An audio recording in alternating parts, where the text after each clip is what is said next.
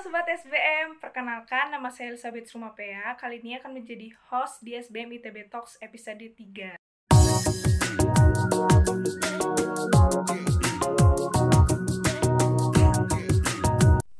Seperti yang kita tahu, SBM ITB Talks merupakan sebuah podcast yang dibuat oleh SBM ITB untuk bahas isu ataupun diskusi mengenai manajemen ataupun bisnis. Nah, tidak terasa kita sudah ada di episode 3 dan ada topik menarik di episode kali ini yaitu gimana sih cara kita mengatur kondisi keuangan agar tetap stabil di kondisi yang mungkin tidak bisa kita prediksikan. Salah satu contohnya adalah masa pandemi COVID-19 ini.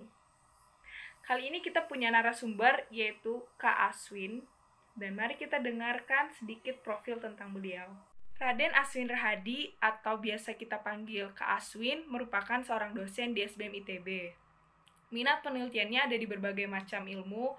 Pertama ada di e-commerce, lalu ada di perencanaan keuangan seperti topik kita kali ini, lalu ada di perilaku konsumen, terus peningkatan kualitas kota dan kehidupan, dan juga ada di kewirausahaan, pemasaran, dan masih banyak lagi. Halo Kak Aswin, apa kabar? Hai, apa kabar? Apa kabar semua sahabat SBM? Gimana Kak selama menjalani masa karantina? Menarik sih, hampir sebulan ya kita ya jalannya. Hmm, apa namanya, belajar ngajar online, terus uh, jadi rajin masak sebenarnya. Oke. Okay. ya kan di rumah terus ya, kepaksa makan di rumah kan. Ya, uh -uh. oke okay lah. Kita ambil positifnya aja nih. Oke. Okay. Uh, jadi Makasih Kak udah mau bersedia jadi narasumber di episode 3 ini. Kita punya topik yaitu Keep Personal Financial Condition Stable in the midst of uncertain condition. Berarti kayak lebih gimana cara mengatur keuangan di masa kondisi COVID ini gitu ya Kak? Okay, okay. Mungkin boleh Kakak jelasin dulu sih uh, sebenarnya seberapa besar sih pengaruh adanya COVID-19 ini terhadap situasi mungkin kita bilang dulu di ekonomi nasional gitu, baru ke individu. Oke, okay. oke. Okay, Coba ya, saya coba uh, recap lah kira-kira. So, uh, ya ini sesuatu yang baru ya. Saya rasa uh, seumur hidup kita juga kita belum pernah menghadapi seperti ini ya. Jadi hmm. memang banyak sekali hal-hal yang uh, kita belum tahu lah seperti apa. Cuman yang jelas, yang kita lihat dan saya rasa juga uh, semua orang juga merasakan bahwa uh, hidup kita ini mungkin normalnya kemarin seperti apa gitu ya. Sekarang akan banyak sekali berubah. Even nanti pun setelah uh, semua ini selesai pun hidup kita akan banyak berubah. Gitu. Mm -hmm. Kalau dari sisi finance pun uh, akan ada banyak juga yang akan kerasa lah nanti gitu ya. Misalkan uh, even yang paling gampang gitu, harusnya kita kan ngobrolnya kan offline ya. Harusnya kan ketemuan, nanti duduk di mana gitu, terus kita do interview together. Tapi sekarang kan kita resource menggunakan uh, apa namanya sistem mode online seperti ini hal ini yang membuat uh, apa namanya sesuatu yang normal yang kemarin itu uh, berubah menjadi new normal sekarang itu semua orang bilang about talking about new normal new normal nah ini salah satunya. Dan ini juga nanti efeknya akan uh, banyak sekali lah ke sisi finance dan sisi uh, apa namanya uh, kehidupan kita. Tapi tadi pertanyaan yang pertama apakah uncertainty ini uh, hidup di alam kondisi uncertainty ini bagaimana? Ya banyak karena uncertainty berarti kan banyak hal yang memang kita harus uh, sesuaikan gitu. Dan um, apa cara hidup kita lah akan berubah.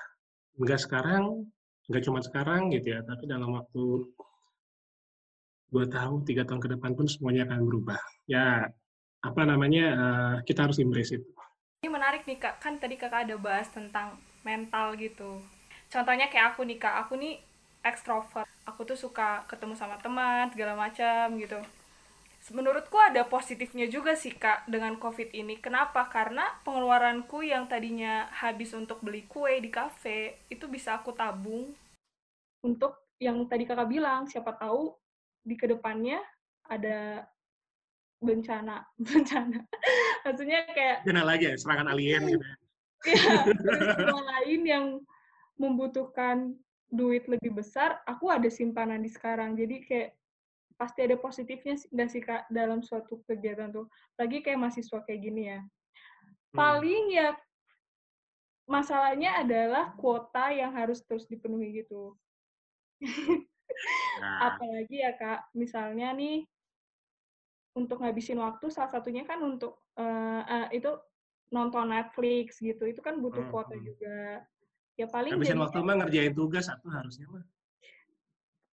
Selain dari situ. Karena kak nggak tahu ya apakah seluruh pelajar di Indonesia merasakan yang sama? Sebenarnya tugas online tuh lebih besar dan lebih banyak lebih ribet gitu dibandingkan kuliah biasa gitu loh kak. Apakah dosen sengaja? Gimana gitu sih. Jadi menurut kakak selain dari yang aku bilang tadi misal dari segi extrovert yang bisa nyimpan duitnya ada hal lain lagi nggak kak menurut kakak positif dari adanya covid ini? Untuk financial planning dari seorang mahasiswa kayak aku atau calon pelajar lainnya? Eh, biologik ya, biologik harusnya, harusnya gini, harusnya kita stay di rumah tuh keluaran tuh makin dikit kan, harusnya Mm-mm. sih ya, hitung-hitungannya kayak gitu. Tapi emang kejadiannya juga ya jangan kamu, saya juga belanja juga jadi banyak sebenarnya sih. Ah, jajan juga jadi banyak karena ada awal-awalnya masa masa masa menyesuaikan eh, dengan hidup seperti ini gitu ya. Eh, saya rasa itu sangat-sangat manusiawi dan it's okay. Awal-awal mungkin kita jadi gini, em, apa ya? Tadi yang saya sempat bilang juga bahwa kita harus jaga juga kesehatan mental dan fisik juga ya. Maksud saya gini, kalau di awalnya memang kita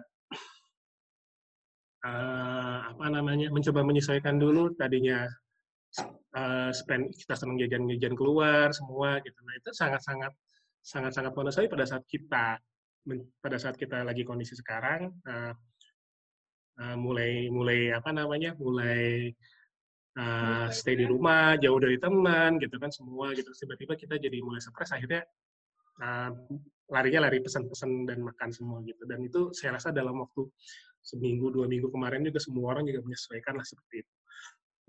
Yang kita harus pikirkan adalah it's okay, kita indulge, kita senang ke dalam kondisi-kondisi ya tadi misalkan apa uh, makan atau bagaimana di awal itu, tapi jangan sampai keterusan gitu, jangan sampai kebablasan uh, apa namanya uh, again ini ini ini ini bisa jadi agak lama urusannya ya panjang. Ceritanya akan panjang untuk uh, masalah uh, COVID-19 ini. Dan dan ya semuanya harus siap gitu.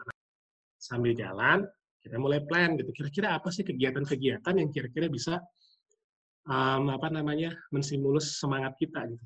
Kalau misalkan tadi Eli misalkan biasanya kumpul sama teman ya mungkin sekarang kita pindahlah ke, ke online kita kita kita sering ketemu ngobrol di situ. Itu memang feelingnya akan berbeda. Karena saya dosen ngomongnya selalu teori-teori lagi ya.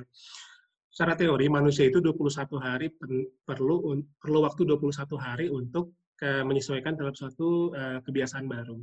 Awal-awal mungkin tadi susah gitu. Kita bahwa tadinya harus ketemu online kita harus diskusi bagaimana rame-rame gitu ngobrol hari sampai malam. Sekarang akhirnya nggak bisa ketemu. Nah lahan-lahan awalnya memang susah, tapi along the way saya rasa dalam waktu 21 hari kita akan menyesuaikan. Nah, along the way pada saat menyesuaikan tersebut, tadi mulai kita uh, mengatur juga hal-hal yang lain. Karena kita tahu nih dalam waktu depan nih kita akan mulai uh, apa namanya, uh, saya akan terbiasa seperti ini. Nah, saya baru kita mulai ngatur tadi masalah keuangan tadi. Good. Uh, Eli sudah mulai uh, uh, berpikir bahwa saya akhirnya punya savings untuk mikir ke depan.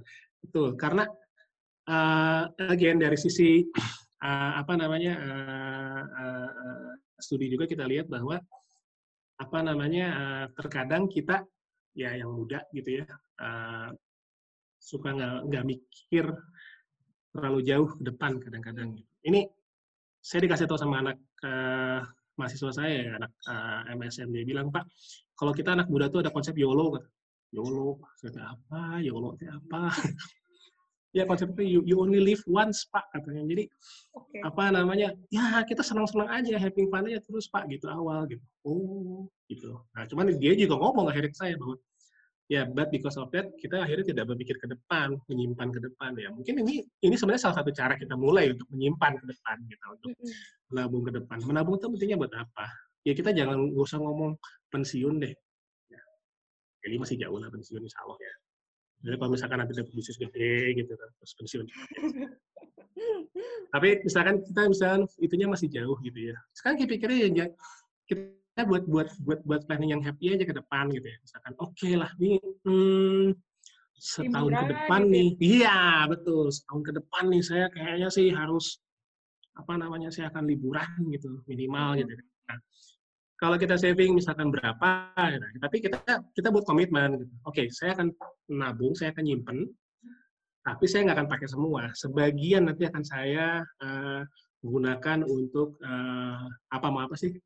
Makan, beli tiket kon makan, beli tiket konser. ah gitu kan. Apalagi hmm, misalkan eh, saya pengen Traveling. eh, traveling gitu kan, ya kenapa enggak gitu. Nah itu itu yang kita kita kita motivasikan diri gitu, memotivasikan diri untuk eh, oke nanti ke depan uh, saya akan ke sana. Nah, tapi sambil jalan, tabungannya jangan dipakai semua. Sebagian aja, sebagian lagi emang benar disimpan. Kita udah dapat informasi dan insight dari Kak Danu, tapi masih ada banyak ilmu lagi tentang finansial di tengah situasi yang kurang stabil seperti sekarang di part 2 nanti. Stay tune terus ya. Yeah.